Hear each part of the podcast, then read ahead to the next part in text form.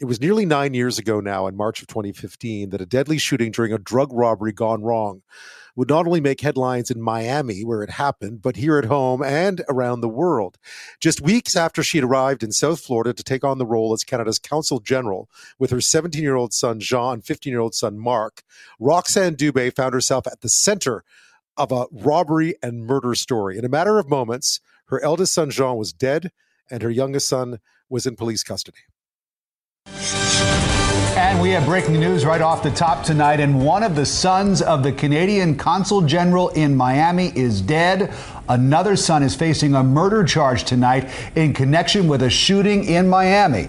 Miami Police Chief Rudy Llanes telling CBS 4 News that 15 year old Mark Wabafiyebazu and his 17 year old brother Jean tried to rob some drug dealers yesterday. And during the robbery, which took place inside a home in Miami, there was gunfire. Jean was shot and killed. Now, one of the suspected drug dealers was also killed. Police confirmed the teens were in their mom's car, which had diplomatic plates. Under Florida law, anyone who participates in a violent felony in which someone dies can themselves face a murder charge. No comment from the Canadian Consul General in Miami, Roxanne Dubé. We will bring you the latest developments as they become available. Now, this all unfolded nine years ago now, back in March of 2015, and it made international headlines for obvious reasons. Here was a person who was representing the Canadian government and her sons, 17 and 15 at the time, take off in her car with diplomatic plates ostensibly for the older son to commit a robbery. Now, what the younger son knew, of course, at the time, has always been um, something that has been disputed. Whether he could have even stopped it has often been talked about. A little bit of background: Dubé had been um, sort of climbed her way through the ranks of the Foreign Service. She was not from a, family that would necessarily introduce you to those ranks. She grew up in a rural part of Quebec. She became ambassador to Zimbabwe. Uh, she was divorced from the from the boy's father, Germano Waba Bazu, uh, originally from the Democratic Republic of Congo who she had met while studying in Ottawa. And she had been based in Ottawa for a while. Her eldest son, Jean, had some run ins with the police. So it was figured that a move to Miami, this incredible opportunity to be consul general there, seemed like the perfect chance for a reset. Instead, at that point, Jean was dead. He had shot and killed an intended victim. Mark was in police custody, facing the possibility of spending decade decades behind bars. All of that in a bid to steal what was police estimated forty eight hundred dollars worth of marijuana from a young drug dealer named Joshua Wright.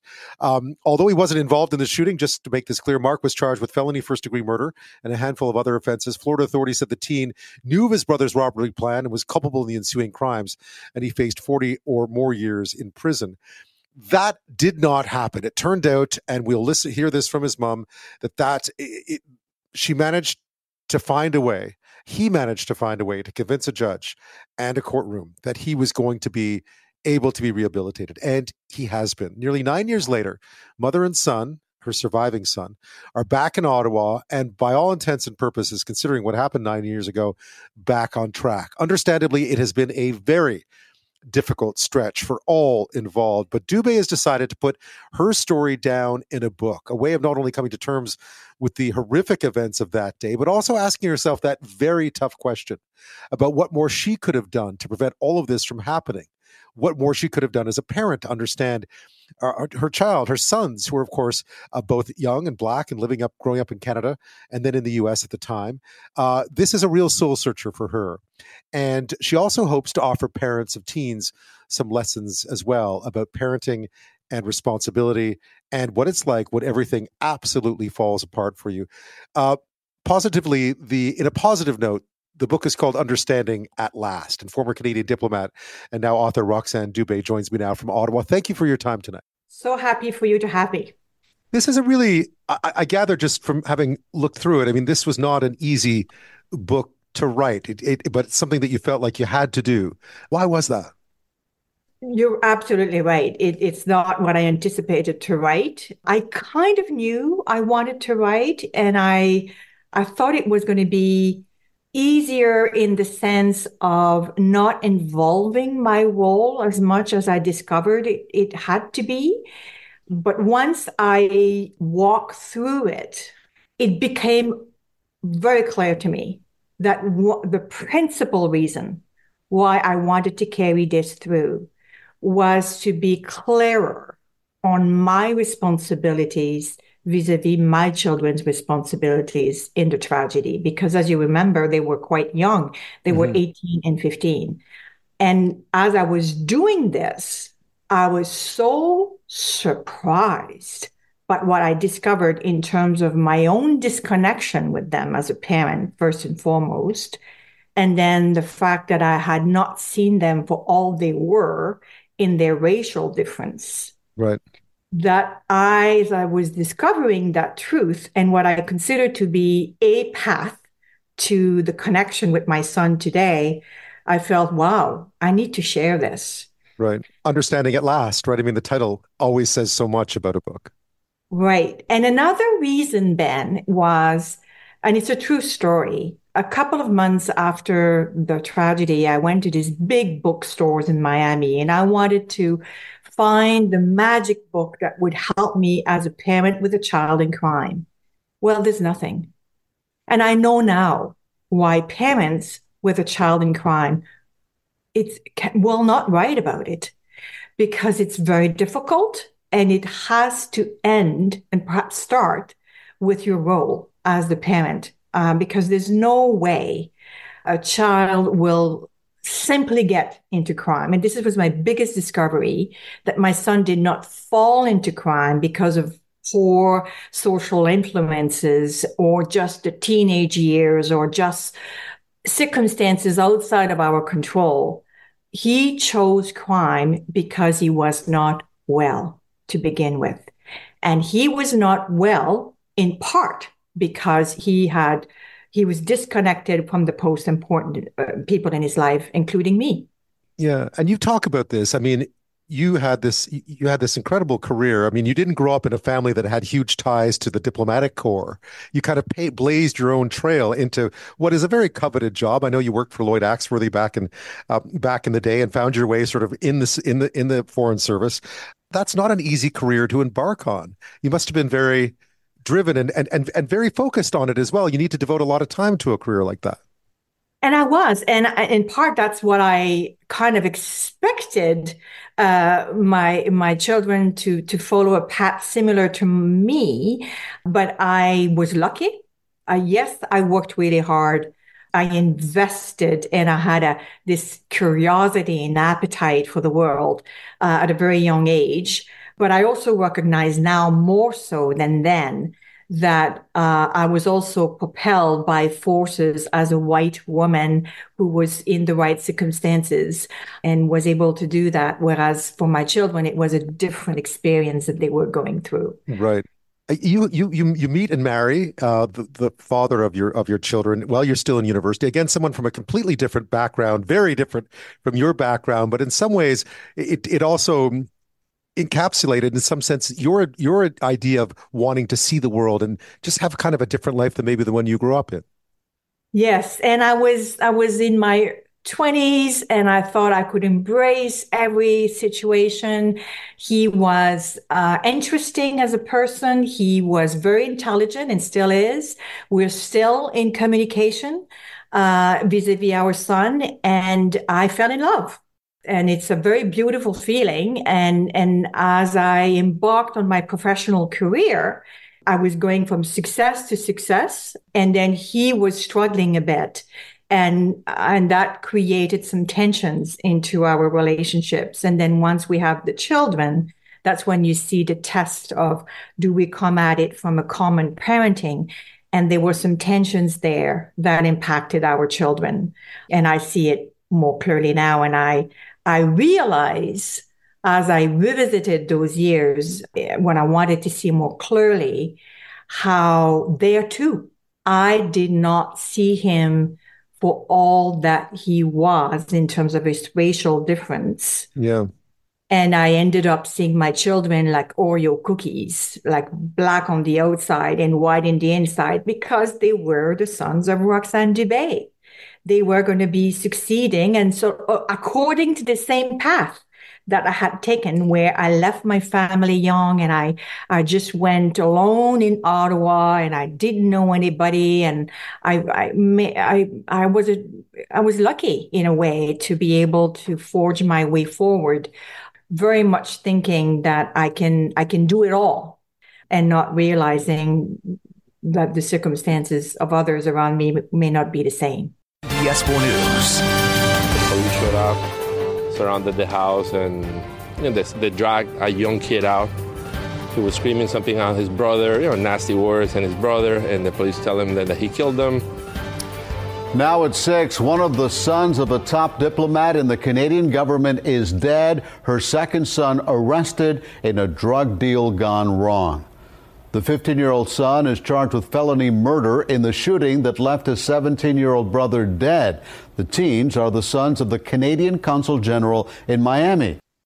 Roxanne Dubé is a former Canadian diplomat. Her book is called Understanding at Last. Roxanne, at, at, this point, I mean, reading through you leaving Zimbabwe, heading back to Ottawa, and then getting this opportunity in Miami. And anyone who's been in Miami would always think, oh, Consul General, I think I even saw the office. Consul General Miami, that must be a good job. Uh, and you arrived there, you must have arrived there with with hopes and expectations and with your two boys who are now teenagers at this point and 118 115 and lots of hopes that uh, maybe this will be a good place to be and that everything will find itself in this new spot on the beach, so to speak. Yes, and and I had uh, I, just before we left, I mm. explained it in the book. Uh, Jean, my oldest son, had some um, issues with drug trafficking, so I was hopeful that we, we were going to pull it out of there and put him in a really good school in the southern part of Miami in Pinecrest. And he was going to have a, a, new start and he wanted it too. And for me, of course, it was a, a great uh, professional opportunity and off we went. And the narrative I was telling me in, uh, in, my head at the time was, I'm a good mother. I'm doing this to help my son. It's going to put him on a better footing. Uh, he deserves this. I deserves this. And I cannot do any more than what I'm doing now. Uh, and I was putting it in a sense on his shoulder to say, okay, I'm the good mother here. I'm doing the best. And I was, uh, I, I, loved it so much, loved him so much. And I put him the responsibility on him now. Okay. So you go off and you, you do good here. Uh, you in a perfect environment to, to, do that, despite what people say about crime in Miami. Mm-hmm. There's, a, there's a full body of the city that is very thriving and very full of opportunities. Uh, and that's where we were. Uh, not realizing that he needed help. He was lost. And, and therefore, two months later, tragedy hit. Two months. It was that I remember I remember when it happened because it was again I, have always thought of what it must be like for you because it was so public for you. I mean, oftentimes these situations for parents can be. I mean, you know, people understand that it's that it's publicized, but in your case, it was so very public. Tell me about that night because I, I know you've you've described it in your own way. What happened that evening, where you were, and what and how you heard. Well, I heard in uh, they left uh, at about one o'clock in the afternoon. Uh, and they said that they were going to go to a bookstore to buy a book and then they were going to go to see a movie. And late at night, I got a call from our embassy in Washington saying, well, something has happened. There seems to have been gunshot. Your sons may be involved. And I rushed like a crazy woman uh, to the main hospital in Miami. Uh, I made a fool of myself trying to find out about my son. And eventually somebody flipped me a little piece of paper and said, call this person, which was a detective. And he told me Jean was dead. And I went to the police station. It was by then like early in the morning, he informed me quite coldly uh, that uh, Mark was also uh, charged with first degree murder. In the space of of about an hour, my life was turned upside down, and that's when I tried to describe in the book in as objective a way as possible the journey of a 15 year old through the judicial system, through the prison system, and then through the boot camp system. And the whole way that the, the system is structured, which is flawed. And it, in, it wasn't the main goal of me when I wrote, but now I feel there's also something there for Canadians. You know, we have 4 million Canadians going to Florida every year when I recall the story, people can see, in a sense, the parameters, the nature, and more importantly, the limits of what your Canadian government can do for you when you get involved with justice. And how, on the flip side, the culture, the system in Florida in particular, but also in the rest of the United States, is is very difficult to navigate through. I mean, I, I don't even know where you begin to figure out what to do in that circumstance. I mean, I, having read through the book, I, I, realized that what you did is that you realized, and I don't think I, I can't imagine you you had coped with any of the grief yet, but you realized there was a son to protect, that you'd lost one, but there was one that needed your help now. Right. And that was this is what propelled me to to to to stay put and to carry and to go forward. Because I know now, Ben, when you have so much sadness, when you have so much guilt and regret, those are very powerful emotions that draw you down. And I, there were moments when I didn't tell my son, I didn't tell anyone, but I genuinely know what it is when it's so dark. You don't know if you're going to make it. But having to defend Mark, I think was a big motivation. And luckily, and this is the beauty of our story, is you see a 15 year old become a young man and realizing like yes i maybe i wanted to die when it happened and that's what he told me when i saw him in prison but then he goes to grieve he asks himself question. Why did my brother did this? What is it for me? What do i want with my life? And then move on and on and on and grows out of it. And then you also see the good of a defense system who can take on their plight uh, on their on their back if you will a young boy who they believed into. So there's there's a story of hope. Uh, and that's why we both wanted it out to demonstrate that that path I, uh, it's the mother that is the happiest in the world because I get I get to have my son back, and um, um, I would hide if I wouldn't say it's been difficult. She will never, of course, get her older son back, shot dead while up to no good. The state and defense called the plea bargain for the younger brother a just result. This gives him a chance to straighten out his life and if he takes that chance, he will go forward. If he fails, he will be harshly punished. This is a young man that does have significant redeeming qualities. Uh, unfortunately, made a horrible decision to hang out uh, with his older brother, who apparently was up to no good. We now know. Roxanne Dubé is a former Canadian diplomat. We're talking about her book tonight, Understanding at Last. It tells the very difficult story. And you may remember this story from 2015, in March of 2015.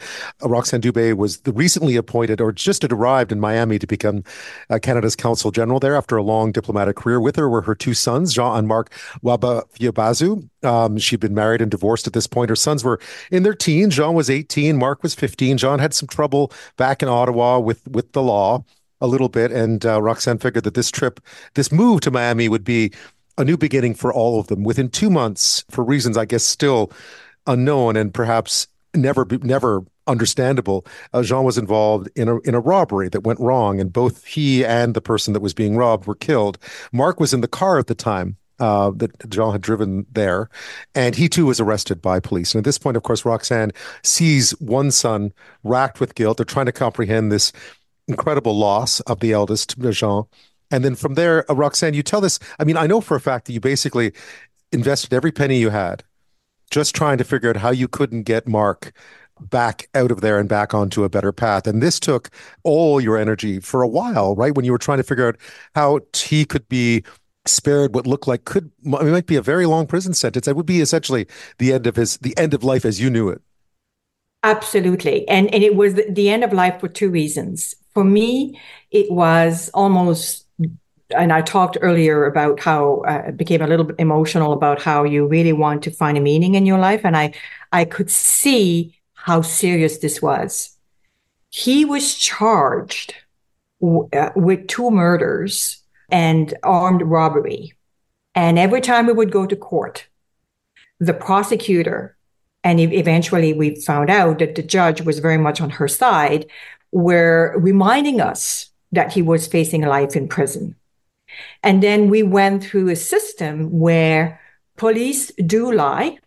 If it wasn't for a video, he would have been in prison today. That's my understanding of, of right. how serious this was. So for me, it was how can I possibly help a boy I know, or teenager, let's say a teenager to you, to your listener, to be, to be fair to the fact that he knew that his brother wanted to go and steal marijuana. And I do say that in the book. Yes. But he was sitting in the passenger seat of the car. He didn't have a gun. He didn't have any means of communicating with his brother. He didn't take any action on the ground by way of any assault, any use of a gun or anything to that could possibly incriminate him. And yet he was charged those things as felony. And in the Floridian system, it's very serious because he was propelled into adult court like in no time. Right. And so he was facing very, very serious circumstances. So for that, of course, you throw everything possibly at it. I can't, you know, I, again, reading your story, I, I can't imagine what that combination of, of, of guilt, anger, despair, and responsibility must be like all mixed into one because you did have this other boy you did have mark to worry about and he he had witnessed this he lost his brother and must have been racked with guilt about what he could have done to stop it if only he had said something and then there's your situation and then you throw into all of that this idea of the disconnect of, of a white mom with her with her with her kids who are living in a different reality, perhaps even a, a much more acute different reality in this in a place like Florida. Uh, it's a lot. It's a lot to understand. You know, a lot of people would have would have just everything would just would have worked out okay, and yet you faced all these incredible challenges to try to get through. Do you ever think that? I, I mean, I'm reading through the book. Obviously, one says, you know, don't be so hard on yourself. You were you were a good mom, are a good mom. Well, and I agree. I agree. The guilt and all of that that really pushed me down and almost got me to stay there. I don't want to minimize how and it's and it's a fear that really I've never experienced when you really are not sure you're going to make it. But I think eventually what what did go through, what made it happen for me, and it was deliberate is once I figured out that there was something vis-a-vis my relationship with my own children that I had overlooked. Because mm-hmm. as a parent, when it, things go, don't go well, we often think, well, why is he doing this? You know, he, he must know this is, this is hurting me. This is, and I realized that that was, I was angry at my oldest son, which I had not pinned down before I, we went to Miami. Then it made me feel, wait a minute here, Roxanne you really need to figure out what is it that was your relationship with your children before you went down, not the reverse. And put aside the other factors. They are way worth to look at in terms of the undue influences of older uh, young men who take teenagers on the right road. That's worth looking at. But for me, what got me out was no, I'm going to focus on this because if I do this right, if I find the truth there, I'm going to be able to say to that woman, and this is what I say to that woman now, that Roxanne at the time, with what she knew, she did the best that she could. And and the other piece that is also helping Ben is, of course, my son, uh, and and the fact that he the connection with him now and what he's doing with his life. And this is why, this is what got me to the finish line with the book, because there were many moments where I felt, what are you doing here, Roxanne? Maybe, you know, who do you think uh, is going to be interested in this? But what got me to the finish line is this. There came a time where I said to myself, this did not happen to us. This happened for us. And if I put my arms down and if I embrace it all and, and really take the time to figure out what I had to learn with this, that if I can make sense of it to the others, there may be some, some learnings there, uh, that could be helpful because as I said earlier, so many, so few parents write about crime. So few parents in your situation write about it, indeed, because it's so because it's so tough to to to admit. Although, I, I, mean, when we talk so much these days about sort of talking things out, one would assume someone in a situation such as yours, um, especially with with a with a son, another son to worry about and to raise, and to, another son to help make sense of this too, that talking it out would be the most beneficial thing. But uh, you, as you pointed out, there there just isn't much out there for people in your situation. There's no there is no guidebook, right, to what you were living through. No, I have a drawer in my in my room, uh, in my in my desk, and I call it the the drawer of lamentations because you should have seen the first versions of the chapters. I the world was all wrong and I was all right. And it, but that process of putting uh, words on paper, it really works as a therapy because you see the words on paper, and at some point you say to yourself, I cannot close that door by writing it this way. So you go and you search and you search and you search. Um, conversations with my son. And people sometimes say, hey, you're too hard on yourself in the book. Or why are you just so much focusing on your role as a parent? Mm-hmm.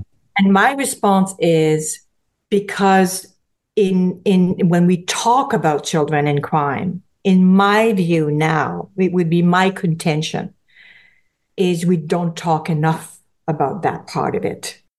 Parents who have children who are isolating, who are mutilating themselves, who are in some form of delinquents, I, I cannot overstate how helpful to me it was to say to myself, stop thinking about how you feel in this and start thinking about how you relate and how perhaps your son feel. And because that's when I discovered how he could not connect with me because I was angry. If you're angry right. as a parent, you were disappointed. Child, you were disappointed yeah. in him. Yeah. Yeah. And he knew that. And he knew that. And he knew that. That's right. But there was no path to for him to to to connect and for him to feel, okay, I need help. And for me to say, yes, I am there Roxanne Dubé is a former Canadian diplomat. Her book is called Understanding at Last. Roxanne, you, you've you've left Florida at this point. Uh, Mark has served what will be his time. He's been uh, found guilty of a much. He's I think pleaded guilty or found guilty of something much less serious. He's done the boot camp thing, um, and then he's been allowed to come back to Canada. And you, this is sort of the new start for the two of you. Uh, but but with the life very much changed. But he very he finds his way. He sort of ends up at Algonquin College, and you sort of things feel like they're right again don't they? And that must have been I don't know what the what the emotion would have been like for you other than satisfying, I suppose. Absolutely. And and and he he first of all uh, before he left for Miami there was the boot camp which is a mm-hmm. 6 months very sports driven uh, uh, activity. And he, if he was here, he would say this was beneficial to him. Um, that was the one good thing he had. And the other comment I would make is the circumstances in which he came back to Canada are extraordinary. Uh, if you read the book in terms of the the various uh, players uh, and a misunderstanding between the Floridian and national authorities, but yeah. now he's here. And the minute he gets here, within a day, he announces to me that he converted to Islam. Interesting. Imagine my, An- my, another challenge for you, right? To try to understand these these young men who are your boys. Exactly. So you go to where most parents would go. Who did you talk to in prison? What were the influences? It must have been this, it must have been that. And it turned out to be no, it was nobody in prison. It was a child who had looked at the Bible, who had looked at other things and said, what is makes sense in my life? There has to be something deeper than what I have seen around me in jail. And so with that discipline in his life, because Islam brings a lot of discipline and a sense of good, may I dare say, and peace. That is also what I discovered in that community. He then charted a path towards uh, helping others. In the last year and a half, he's really started to realize, no, what I really want to do is social work. So he's, as part of a Islamic organization, he's building programs in the community in Ottawa uh, with young people um, and not so young people, but with the young people, it's about prevention of crime and it's about uh, coaching young men to be young boy to be better men because he notices there are um, quite a number of young people out there uh, that are not doing so well. And you're a grandparent. So, and you're a grandparent. And I'm a grandparent. Yes, he uh, he got married, and I have a little girl, uh, Janna, and uh, and it's it's immensely fulfilling. Someone once told me that when it comes to a biography like that or an autobiography, there's no ending, right? Because it's life, so there is no way to end it perfectly. But you walked must have walked away from that experience of having written this all down uh, with with a thought about what it was that you'd gone through and where you are now. Uh, well, nine years later, right? Right. And and and as I was saying earlier, I think once I realized there's no kind of putting this aside and kind of continuing on a path, uh, even in the career as I, I had understood it, uh, although I was told, and I, I know it was true, that they were more than happy to reappoint me as a head of mission elsewhere, I knew this was over for me because this had impacted us so much. So it took me on a different trajectory uh, around the issue of doing my part as a member of an increasingly pluralistic society where we have people of different culture of different origin and i was as you heard in uh, as you see in the book I, I, was granted the privilege to head a, the the training institute of the canadian diplomats mm-hmm. it really caught me to think about what i could do better a with my own personal story B with my professional career, C with the additional uh, certification that I got to play my part in this. And this is what I do now. And and and just as when people walk away from this book, because I I think it's one of those stories that's difficult to read um, because of what happened. And it still resonates years later, even seeing the images of back then now. Of course, your son Mark is on the cover of the book and he looks so different now than he did as a boy, right at 15. But and it reminds you how much time has passed.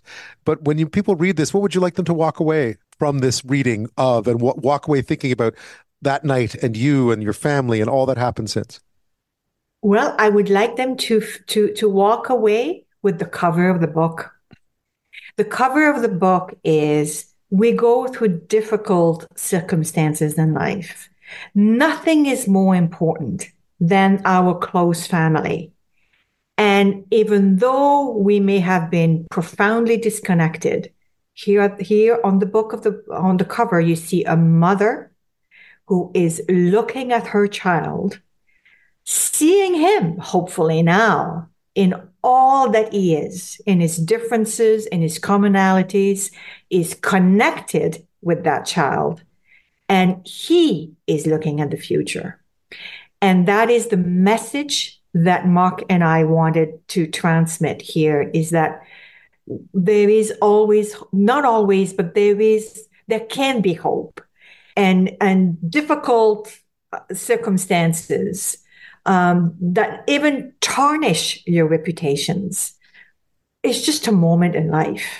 It's you can do something with it and move on with it, and and and that's what we're trying to do, and and are grateful for the opportunity to be able to tell our story.